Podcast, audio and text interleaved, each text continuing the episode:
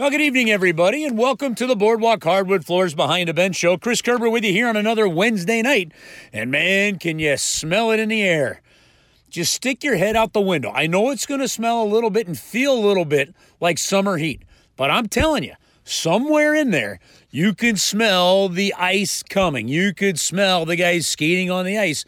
And you know that in a matter of just a few weeks, if we get a little bit lucky and everybody stays healthy, the Blues are going to be back at it and officially begin the playoff defense of their 2019 Stanley Cup championship. And oh man, I can't wait. I can't wait to just start seeing games get played basically from 11 in the morning Central Time until close to midnight or so throughout these first few rounds. It's going to be fantastic. Well, welcome into the Boardwalk Hardwood Floors Behind the Bench show. If you're tired of looking at stained carpet and scuffed vinyl, we would love to help you increase the style and the value of your home with Boardwalk Hardwood Floors. When considering new flooring in your home, real wood is the healthiest option and provides the best long term value. Boardwalk is a locally family owned business providing quality floors in our community for more than 22 years. Boardwalk has great floors for every home with better selection, better value, and the best service. Don't just take our word for it. Check out the reviews on Google. Visit one of our three area showrooms and online at boardwalkhardwood.com.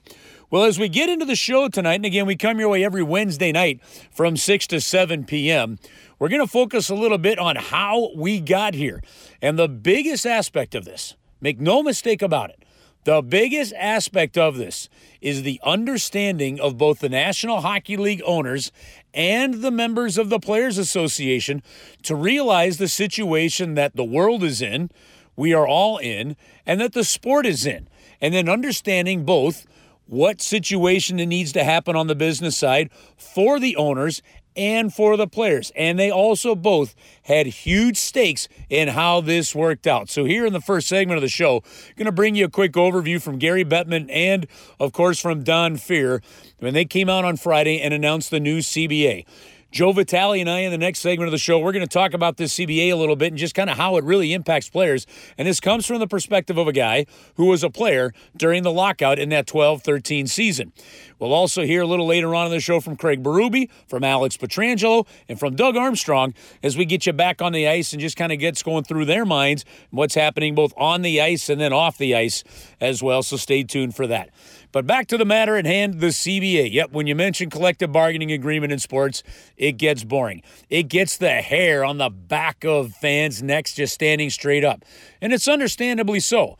Very rarely, very rarely do these themes, these things seem to really transpire and come to fruition without a lot of animosity, without a lot of public angst created by media reports of what each side is thinking. And folks, look no further than what we just saw with Major League Baseball. The two sides could not come to a business agreement on how to best handle things for the sport for this summer and beyond. And the reason is is they have a new collective bargaining agreement coming up after the next baseball season. Now hockey wasn't all that far off. Hockey had 2 years left in their collective bargaining agreement. But the way the current agreement was structured, it was very much in the benefit of the players to find a new system with all the revenue lost because of the pandemic. And that is what spurred things and how they got things going. When you listen to Gary Bettman, when you listen to Donald Fehr, you're going to hear both of them talk about a mutual understanding of all the issues involved. And Donald Fehr's comments at the end are about as good as any of them that could be out there, talking about how they realized from a player standpoint what was important not only for the players but for the game long term. So without any further ado, let's get to that and then we'll get into some of the details here in just a moment. But from last Friday when they met with the media, here's Gary Bettman and Donald Fehr both giving an overview of how they got this agreement done and how important it is. I think it's important in terms of setting the framework to understand a little bit about how we got to where we are. Uh, in the days leading up to March 12th, when we took the pause because of COVID 19, uh, we, we, the League and the Players Association, were in constant communication, uh, particularly when we got to March 12th and we decided to take the pause. Uh, and that began a period of perhaps of unprecedented collaboration and problem solving. I wouldn't even say it, it, it, approached a negotiation. It was a recognition by both sides that we were being confronted with uh, an incredibly difficult and novel, unprecedented situation, and that to get through it uh, for the good of our constituents and the good of the game and for the good of our fans, we needed to work together to solve the myriad of problems that would be in front of us.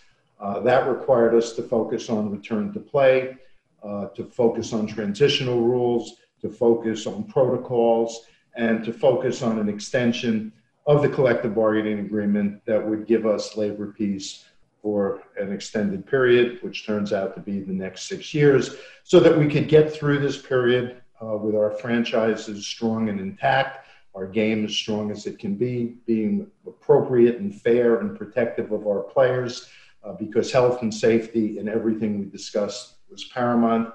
And that process over the last three months or so led us to the point this week where we could agree on all of those elements and that we think uh, for this game, this league, and for our players uh, puts us in the best possible shape that we could be in to confront the challenges of COVID 19, give us an opportunity to complete the 1920 season, and as I said, have labor peace going forward. Uh, I cannot thank Don and Matthew and Bill enough for everything that went into this process and the people at both organizations that work with all of us on a day to day basis. I also want to thank the teams and, in particular, the NHL owners for their continuous support uh, in reaching this point. This was not, and, and I just to keep the focus on it, this was not purely about return to play. Uh, return to play is going to be great once we get through it, once we get everybody in the bubble, and assuming everybody stays healthy. But this was much broader than return to play. As I indicated, it was about maintaining, stabilizing during this time, and focusing on the future of the game and the league. Uh, we're going to do the very best we can on our return to play scenario. We understand that there are risks attendant to it, uh, but as I said before, and I mean it, and all of us mean it, health and safety is the number one priority uh, for our players, for our organizations, and for the, our fans and the communities that we play in. And on that note, with my gratitude, I turn it over to Don Fehr.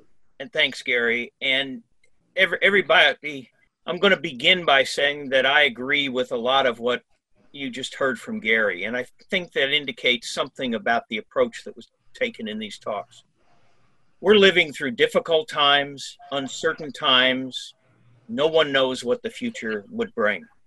And what that meant was that this wasn't, and for all practical purposes, could not be normal collective bargaining. Explained to the players that there was little that was customary or usual or what would ordinarily have been expected in negotiations. Health and safety, obviously, is the paramount concern, and that's for everybody players, management, support staff, all the vendors, and certainly the fans. So we viewed the task as trying to identify the difficulties caused by the pandemic, certainly the immediate ones, but looking to the future, to figure out a way to address those issues. We had to do that in a way everybody could agree with. In negotiations, great ideas aren't worth very much if the other side doesn't go along with it and then to set the stage for the recovery when things begin to return for normal to normal. This is probably not something that a lot of people are going to call a perfect agreement. A lot of people are going to find faults with one thing or another. That's always the case. And i'm pretty sure there's going to be unanticipated events and perhaps even unintended consequences. But i do think this agreement meets the challenge. And the next challenge is going to be to implement it both in the short term and the long term. And there's a lot in this agreement I think players can be proud of. Negotiations are never easy, and they're more complicated in the circumstances in which we now live. But all of us, I think, recognize the singular nature of the crisis and of the issues and the necessity to persevere till we got it done. Thank you. You know, you can get into the details of all the different aspects of this CBA and what it's all going to play out and what it's all going to mean. But the reality of it is, is I think the cooperation and the understanding that both sides just talked about is really to me the bigger story than some of all the, the little details that definitely impacted the business side of it. And one of the things that stands out is when Donald Fehr talked about an agreement that meets the challenges, an agreement that meets the challenges of not only this year, but the next few years. Look, no league is just going to all of a sudden shut down, miss two thirds of their season, miss half their season, miss one tenth of their season. And in this pandemic, when there's so much uncertainty that's going to go far beyond October and November, be able to just think you're just going to flip the switch and in January it's going to be all that different and all this revenue is going to come back. That's not the case. And both of these sides understood it. And Donald Fehr, when he talked about the single nature of a crisis and its issues, that means that the leadership of the Players Association really had a great grasp of everything involved. Now, look, both sides had things that they wanted to accomplish. Both sides had real serious issues they wanted to address, and escrow being first and foremost for the players. In a 50 50 cap situation where the players make 50% of the revenue, the escrow is taken out of their paychecks. And that way, if revenue doesn't meet the 50% of what the players were paid, then the players owe that money back to the owners. If it is met, then the players get that escrow. That's an oversimplistic way of looking at it. But in a year where you lost $1.1 billion in revenue and you weren't going to recover that back, and you've already received 90% of your salaries, my goodness, escrow next year to break even and to get that number back to where it needs to be could cost these players upwards of 30 to 40% of their salaries. That's why they had a vested interest in this. And that's one of the key reasons that moving forward, this became a very positive agreement because by the end, if all these other eh, parts are met, that escrow is going to drop down to 6%. Now, that has a huge impact on how players are going to sign contracts, and we'll talk about that coming up in a little bit. But again, great news and great work. Folks, there's really, and look, we just lived through it and watching what baseball did by negotiating through the media. It was ugly, it was no good, and the players eventually just said, just tell us where to show up and play, and it's going to get worse when their CBA comes due within another year or so. From a hockey standpoint, they looked at this situation. They found a way in four months to work out an agreement that is going to extend the CBA for a total of four more years beyond the current one and gives the National Hockey League six years of labor peace, six years of ability to work through the issues created by this unforeseeable situation and that pandemic that we live in. And folks, to do what they did in four months while trying to find out how to return to the ice and all the other issues involved is nothing short of flat out amazing and they deserve all the credit in the world, both sides, for finding a way to get it done. We'll get a perspective from Joe Vitale, who was playing during the last lockout, and just how these kind of things impact players. We'll do that when we come back. It's the Boardwalk Hardwood Floors Behind the Bench show, and it's right here on your home for St. Louis Blues Hockey 101 ESPN.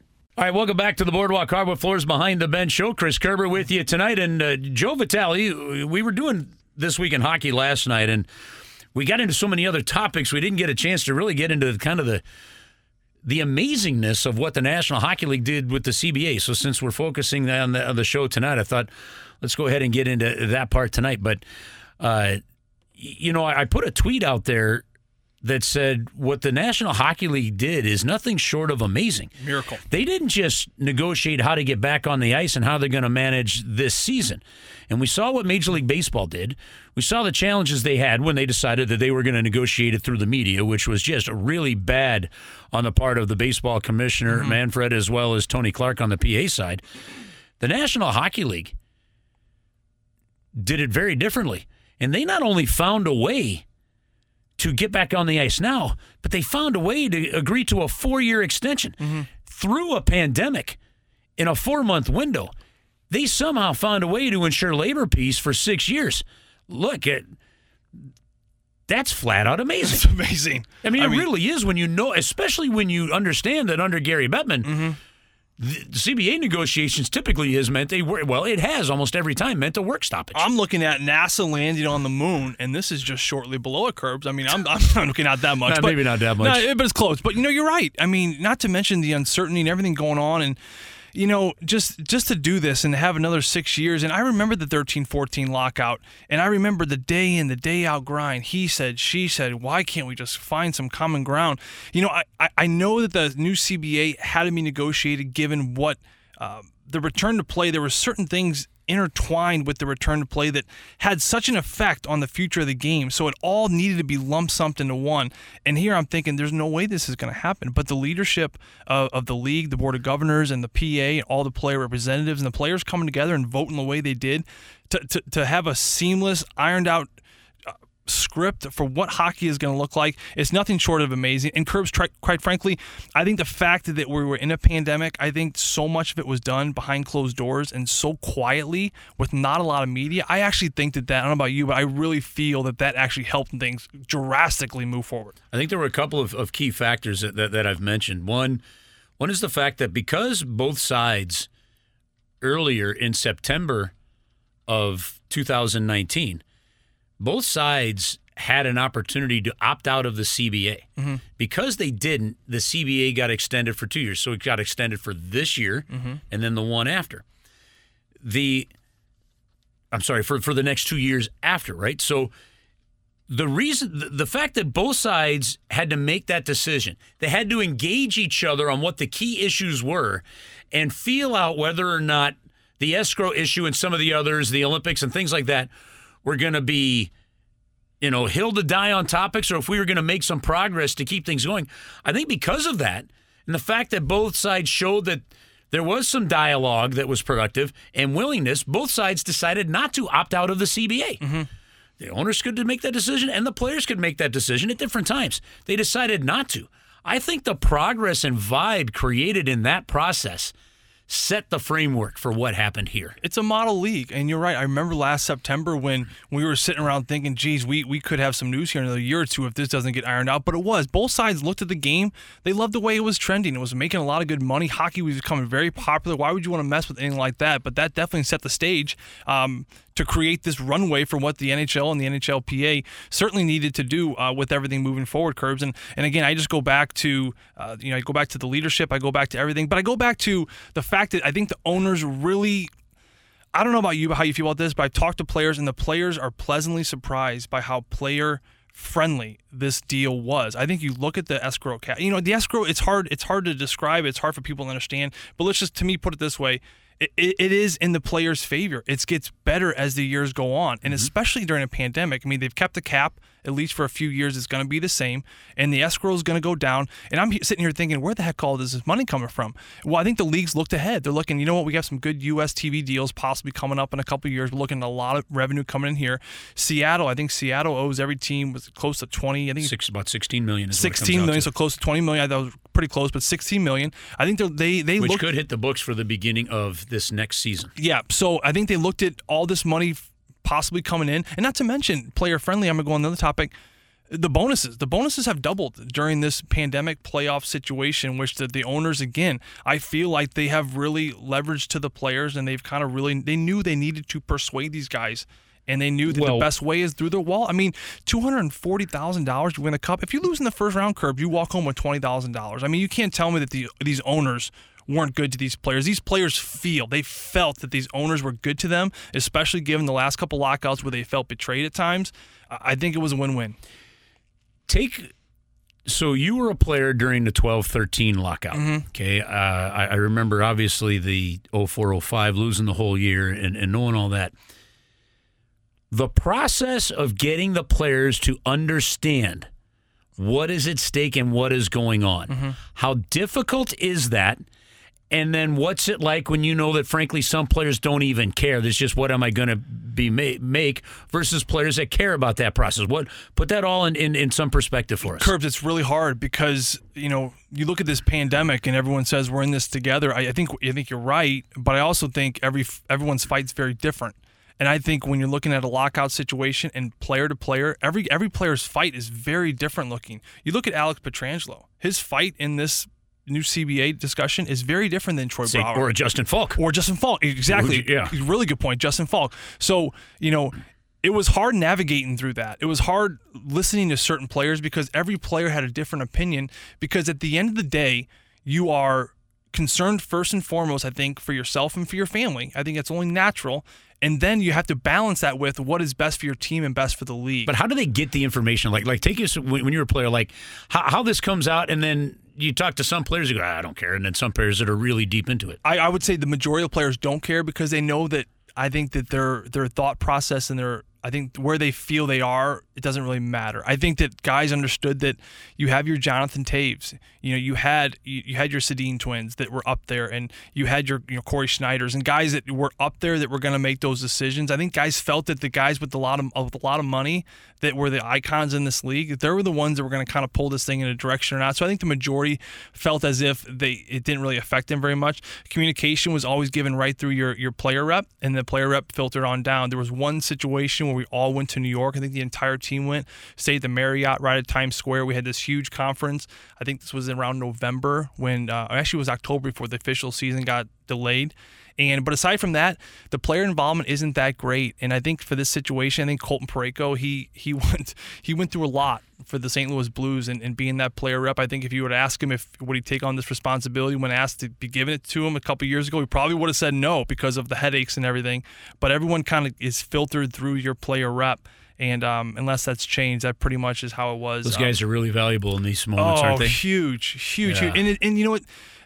Colton Parayko will be the first one to tell you that I don't even understand a lot of the stuff. I'm not gonna say have it, but a lot of the stuff. A lot of it stuff is because they're hockey players. You know, a lot of it is just hey, you're gonna be here for a while. Do you want to be our player up? Sure, sounds good. What do I got to do? You go to a meeting. They they pay for you to go to Bahamas once a year, whatever it's gonna be. But um, no, it's a, it's a lot. It's But here's lot. where here's where it does matter because and, and the players learn it as their career goes on.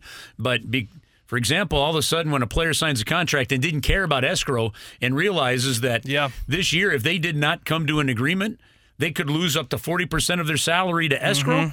uh, That'll catch your eye. Exactly. So Well, there think- are certain issues you have to understand. and I think that's what happened with their last paycheck, if I'm not mistaken. I think they they basically. They decided to not take it right away. They're not taking Yeah. their, and it basically it's going to get rolled into es- escrow. So essentially, they did not get paid their last paycheck, and now it's going to be put in escrow. When I got in this league, Curbs, what the heck is escrow? I I, had, I thought it was like uh, uh snail it- dish. Is it a snail dish or is it like uh, escargot or what's the? Uh, That's the snail dish. That's the snail dish. Uh, uh, uh escarole. Escarole. It's like a green leafy. It's kind of like spinach. I'm like, what, what are we doing here? What's going on with those escrow stuff? Why do they keep taking my money? But yeah, it's it's a big deal. Don't skip those finance classes, man. Holy moly, don't skip them. All right. Uh, well, listen, it, it's fascinating. But what they did and to extend this by four years is really something uh, spectacular. It's awesome. It really Six is. years of labor peace for the National Hockey League cannot be underestimated. We'll take a break. More to come as we continue along with a little bit of this business side on this weekend hockey, or I'm sorry, on the Boardwalk Hardwood Floors behind the bench show on 101 ESPN. Welcome back into the Boardwalk Hardwood Floors Behind the Bench show. Chris Kerber with you. Hopefully, you enjoyed that perspective from Joey Vitale. Just really how this kind of thing impacts the players. Coming up in the next segment, stay tuned. Check in with Craig Berube, get his thoughts on the first couple of days of the players getting back onto the ice. But uh, a little bit of mix of both here in this current segment. We're going to hear from Doug Armstrong, from Alex Pietrangelo as well. Let's just start with Doug Armstrong. You just heard, uh, as we've focused a lot on the business side of things, and hence the name behind the bench. So many more things going on than just what's happening on the ice. But now you know where the salary cap is going to be. The salary cap is going to be just over $81 million. It's not going to go up. What does that mean from a general manager's perspective? Well, here's Blues general manager Doug Armstrong talking about just that. Yeah, well, certainly having six years and uh, potential of a seventh year in the CBA, uh, you know, gives us uh, certainty that we're going to participate and play. Uh, I also think knowing that what the salary cap's going to be for the next uh, probably three to four years, and then hopefully we're back in business and the revenue start flowing in and can, can increase at that point. But uh, knowing knowing really where what it's going to be each year you you go into the season thinking it's going to raise 3 million 4 million 5 million uh, then there's a an escalator that the players can and can't take. So you're it's really a, a moving target. It's less of a moving target now. Uh, you know teams have planned uh, uh, for the cap to be maybe 85 million and and and maybe mid 90s to 100 100 million in the next you know five or six seven years. It's not going to be that. So you just have to uh, understand where it is now and you have to make your decisions based on quite honestly a little more certainty. Now, that doesn't mean that you can't sign players. It just means that now that you know where the cap is, you know exactly what you have to work with. Well, one of the players that they were able to get signed officially now is Scott Perunovich. Here's what Doug had to say about him. Yeah, Scotty uh, is going to sign his contract starting in uh, 2021. Uh, he's going to sign a two-year deal under the uh, transition rules or the the rules allowing players to play.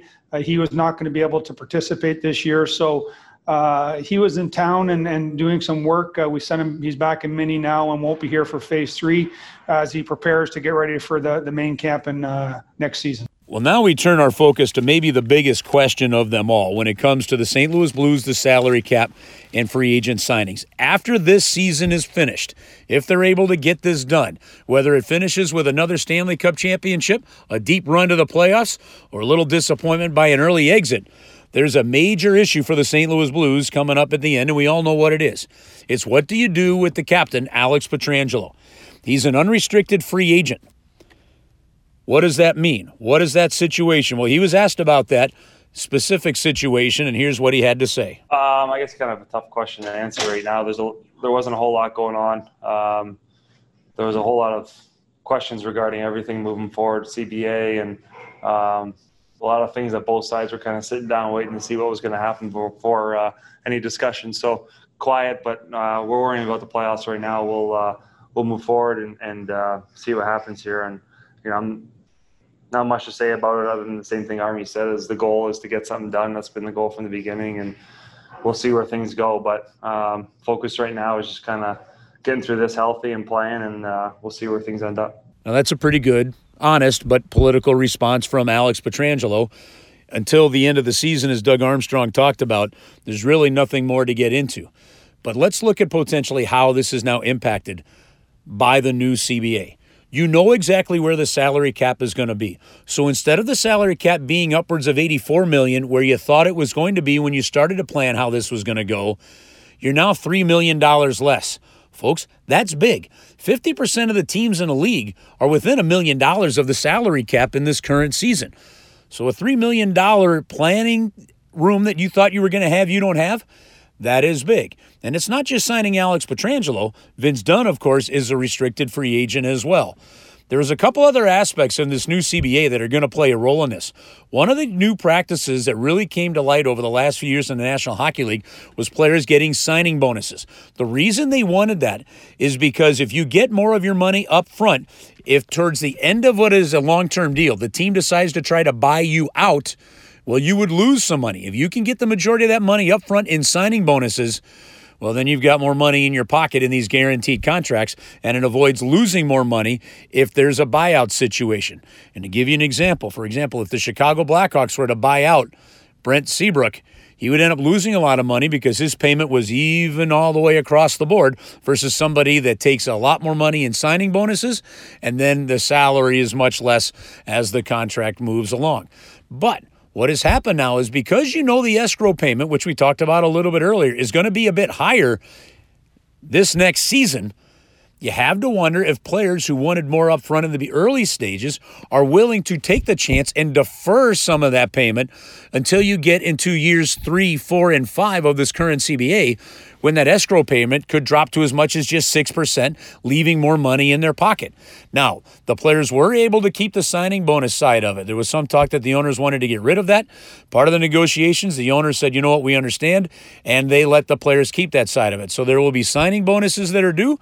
But also, you have to wonder if some of these contracts that you've been so used to seeing front loaded, if you don't tend to see them back loaded, at least in years four, five, and six, when that escrow would be less. And no matter how you structure, say, a six or seven or eight year contract, if the player is under contract to you already, you can sign them to eight years. Otherwise, it's seven. But no matter how you structure it, you take the average of their total contract and spread it out over the course of the term, and that is how you get the salary cap hit. So even though somebody may be making 5 million one year and 3 million the next, obviously their salary cap hit would be the average of the two. That is all going to play a role in it. But again, there's not a whole lot of room. There's really no room. The salary cap is essentially staying flat, and that is one of the challenges that the Blues will be facing now with getting Alex Pietrangelo signed. However, I, I should pause and I should remind you of this. But it didn't just stay flat for the St. Louis Blues. It stayed flat, obviously, for everybody. So now, when you start to look at free agents and unrestricted free agency, it's not just a matter of I would like to go play for another team or where would I like to go play. It's what other team could afford you. Do you go to a state that doesn't have a state income tax? And if you want to go to that, can that team afford you? Does that team have to make a move of two or three players to be able to afford you? And one of the areas that teams do that, well, they made trades at the draft. Of course, the draft is still yet to come, and that'll come in October after the Stanley Cup is awarded as well. So all those factors play into what is going on. Now, you're Alex Pietrangelo. There's still the personal side of things. And, and that aside, as we heard him say, we're just going to focus on the ice. How about the decision to just return to play? You know, we, t- we talk so much about we're not just necessarily when you're playing fantasy sports, you're not just trading. You know, there, you can just trade a player. But in the real world, you're trading a player, you're making a family move. You're impacting so many other ways. Well, here's Alex Pietrangelo, as we all know, a couple years ago, had three young kids, three they had triplets. You have to make the decision what's right for your family. We heard from Carl Gunnarsson last night on This Week in Hockey talking about, yeah, he had several talks because they had a baby in April of what this is going to be like and how they're going to handle it. Well, Alex Pietrangelo said, yeah, of course. He had plenty of talks with his wife, Jeannie, and how things are going to be and how they make that decision. Um, it was a really long conversation, more than one conversation that me and my wife had. Uh, ongoing discussions, I guess, is a good way to put it. I think uh, the safest way to do it is to get to the bubble once we're there. At least I know my family's going to be safe. This is going to be the hard part, obviously, getting through training camp and um, going back and forth to the rink. But I think our team's going to take the necessary precautions. A lot of us have young children. We know, um, you know, what to expect, and and uh, you know, we want to keep each other safe. So, again, those are ongoing discussions. You know, within our house, I'm sure guys with kids are doing the same thing. So uh, I'm just trying to be as smart as I can and kind of take this thing day by day. Now, in terms of getting back on the ice, so they made the decision okay, we're going to play, we're going to get back onto the ice. Let's talk about training camp and how things happen. Here's Alex Pietrangelo discussing the guys look pretty good right now.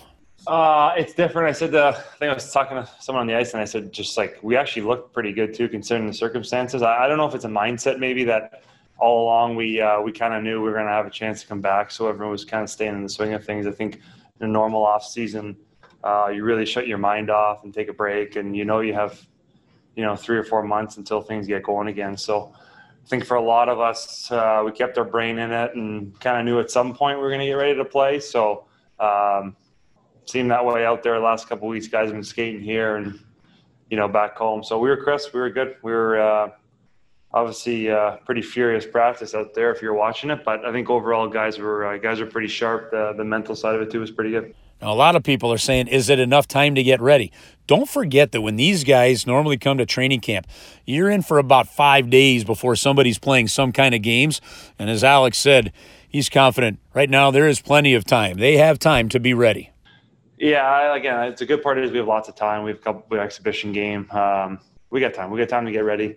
Um, again, the hard part for us is trying not to get into this thing too quickly. We don't risk any injury here early on, so we'll uh, we'll take us like I said, we'll take our time. We'll ramp it up as we move forward here, and we'll really kind of get ready to push things and maybe play uh, some five on five against each other next next week probably when guys are feeling um, like they're up for it. But uh, I know for me personally, it's just take it day by day, see how you're feeling, know when to push, know when to scale back, and uh, no different than the way I treat things in, you know during the regular season. Now the good news is this is an experienced Blues team. This is a team that knows how to get things done. This is a team that knows how to handle things. I, I don't think there's anything you can throw at the St. Louis Blues that they can't handle.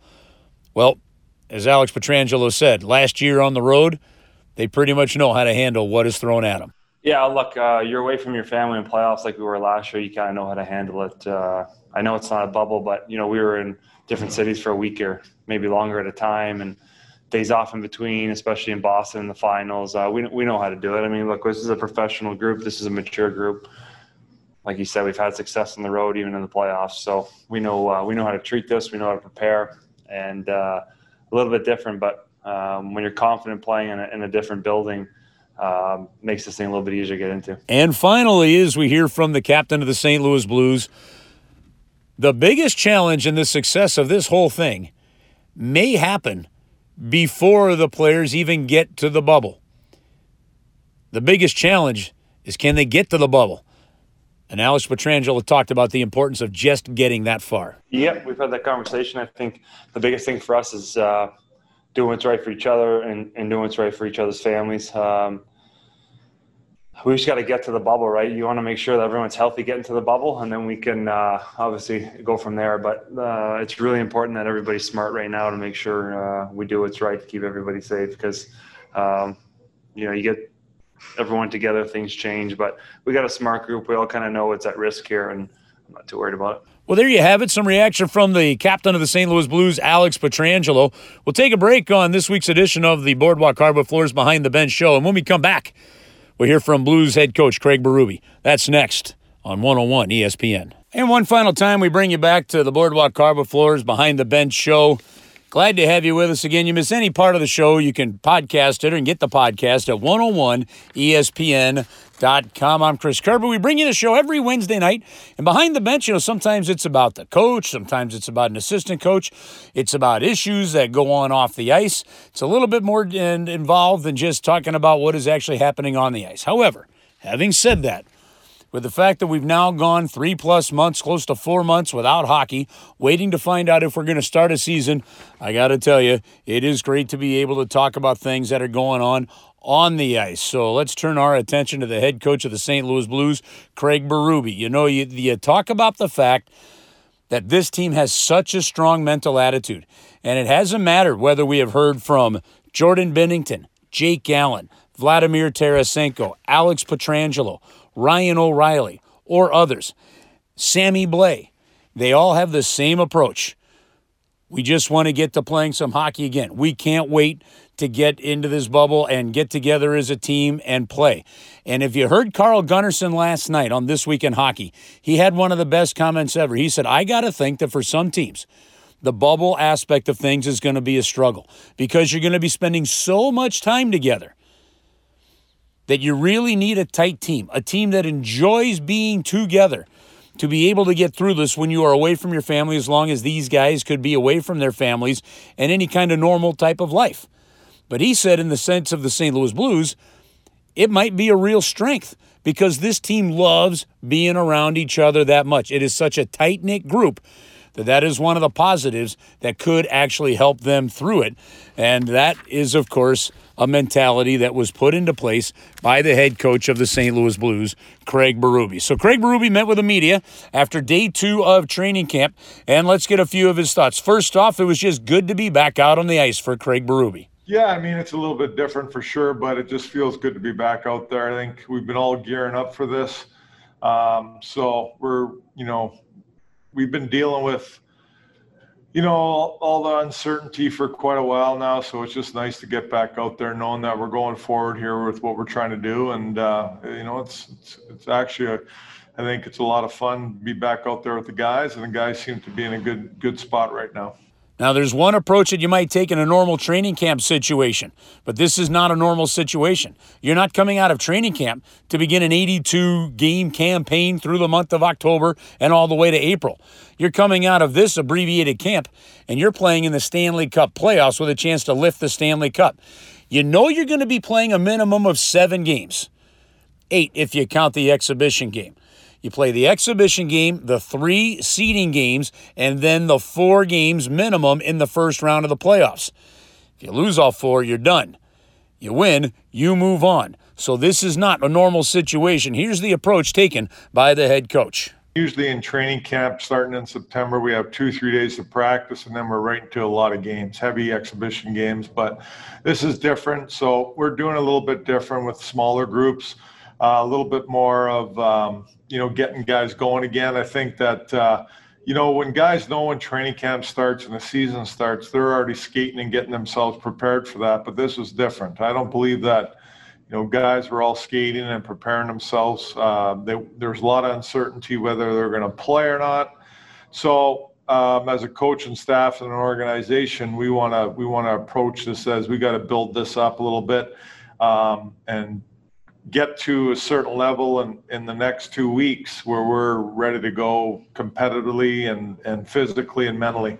Well, in general, the team has been on the ice for the first couple of days. They've taken it easy, just going through some regular drills. They have still split the group up into two groups to get as many touches, as many opportunities to get into drills as they can. And here is Craig Berube's impression of the first couple of days of camp. No, I think it's been fine the first two days. We're pretty pleased with everything. I think our guys are working hard, moving pretty well. Um, you know, there's a lot of reps out there with smaller groups, so they get tired pretty quick. But we're we're keeping practices pretty short. I, I want up tempo the whole time to, to get the conditioning up there. Um, I think our guys are in not a bad area right now, not a bad spot uh, condition wise, and but it's got to get better for sure, and it will. Now, look, we know how challenging this COVID situation has been right from the start. So it makes sense that you would have a few guys out when camp opens up, right? And that's exactly what's happened. Of course, there was no Colton Parayko and no Robert Bortuzzo out on the ice for the first day. Now, Colton Parayko was out on the ice for the second day. But of course, when you're trying to get things going, trying to play shorthanded defensively right off the bat presents its own challenges, and here's how they handled it. We'll get uh, boards back here soon, and um, and then get you know we'll have everybody back there, which is good. We need we need the, the defensemen. Uh, we're a little bit short on D with these groups right now, so we've had to double up a couple guys. They've done a great job of that. It's not easy to do, but good good good guys, and uh, they've done a good job with that. But it's good to see Colton back out there today. Now the Blues are going to get into scrimmages, and Craig Berube said getting into those battle drills quickly will be important. Yeah, definitely. We'll do some some scrimmaging. I'm not I, I'm not sold on you know referees and things like that, but I think controlled scrimmages, uh, situational scrimmages, uh, power play penalty kill scrimmages will be important here going forward. We're definitely going to get into some of that. And finally, well, you've got the goaltending situation. Look, this is Jordan Binnington's team. He's earned it. That opportunity for him to start game one is going to be there unless something drastically changes. But the Blues are going to camp with four goaltenders. They're going to have Joel Hofer as one of the goaltenders. He's going to play throughout this part of the camp. He will not, at least initially, travel to Edmonton. Now, the National Hockey League realizes that, look, you could quickly, with one injury, end up in a goalie situation. So teams will have another goalie ready to come into the bubble if need be. That will be Joel Hofer. Now, Ville Husso, he is going to go into the bubble with the team. You've got to expect that he's going to get at least a game, whether it be the exhibition game or one of the seeding games, just so he gets a game in case he's called upon or is needed in the playoffs. But it really comes down to the tandem of Jake Allen and, of course, Jordan Binnington. And when Craig Berube was asked specifically about his confidence level in Jordan Binnington, although I don't know, you know, honestly, that question was asked several times to players uh, throughout the first couple of days. And I know you're looking for a story to write about Jordan Binnington and support the fact that you got confidence in the goalie. But there has been absolutely nothing, nothing that Jordan Binnington has shown that would make you doubt whether or not he could handle this situation. As a matter of fact, he leaves me more than confident than he can. However, the question was asked, and when asked about Jordan Binnington, Craig Berube made a point to make sure that everybody knows he's got confidence in both of his goaltenders. I got confidence in both goalies. Uh, I really do. I think that they both had really good years. Um, you know, Binnington uh, coming into this year, I think, uh, you know, maybe a lot of people wondering if he could do what he did, you know, from January on. Um, and which he has. He wins hockey games. That's the best way I can put it. Binner wins games. He wins hockey games, and that's what the goalies are supposed to do. Well, there you have it. There's some early camp thoughts from the head coach of the St. Louis Blues, Craig Berube. So here's the situation as it sits now, folks. The Blues are in phase number three. This is the training camp portion. Guys are getting tested a couple of times a week when they come in. They've got to go through health protocols every morning when they get up before they get to the rink. And then, of course, if somebody tests positive, they will have to sit out a couple weeks or at least uh, until they get back to back negative tests. Now, Eventually, within about 14 days, they're going to be heading up into the bubble. They're going to get into the bubble. The Blues will be going into Edmonton. The Blues, of course, will be playing three seeding games. The first one will be August 2nd against the Colorado Avalanche. They'll play an exhibition game against the Chicago Blackhawks. We will have those games for you live right here on 101 ESPN. Remember, the St. Louis Blues will be playing the three seeding games to determine the top four seeds. All the other eight teams they're going to be playing to determine what are the other four teams that take the bottom four seeds as you head into the first round of the playoffs. We'll still continue with This Week in Hockey every Tuesday night from 6 to 8. We still continue with Behind the Bench every single Wednesday night from 6 to 7. And then, of course, coming up in just a few weeks, we've got Blues Hockey back on the ice. And that, of course, is if everything goes well, nobody has a massive outbreak, and we're able to get these teams into the bubble safely and then handle that situation up in both Toronto and Edmonton. And a quick thank you again, always, to Boardwalk Hardwood Floors for helping us bring you the show. Remember, if you're tired of looking at stained carpet and scuffed vinyl, we would love to help. You increase the style and the value of your home with Boardwalk Hardwood Floors. When considering new flooring in your home, Real Wood is the healthiest option and provides the best long term value. Boardwalk is local, family owned business providing quality floors in our community for more than 22 years. Boardwalk has great floors for every home with better selection, better value, and the best service. Don't just take our word for it. Check out the reviews on Google. Visit one of our three area showrooms and online at boardwalkhardwood.com. My thanks to Mike Ryder for helping with the production of the program again this week, and to you for tuning in every week as we get you through the pause and hopefully very soon, keep our fingers crossed, into National Hockey League action. More to come as the Blues are on the ice, and we keep you updated all the time here on 101 ESPN and, of course, on stlouisblues.com. I'm Chris Kerber. Have a great week, everybody. Thanks for tuning in to the Boardwalk Hardwood Floor Behind the Bench show, and we'll see you at the rink.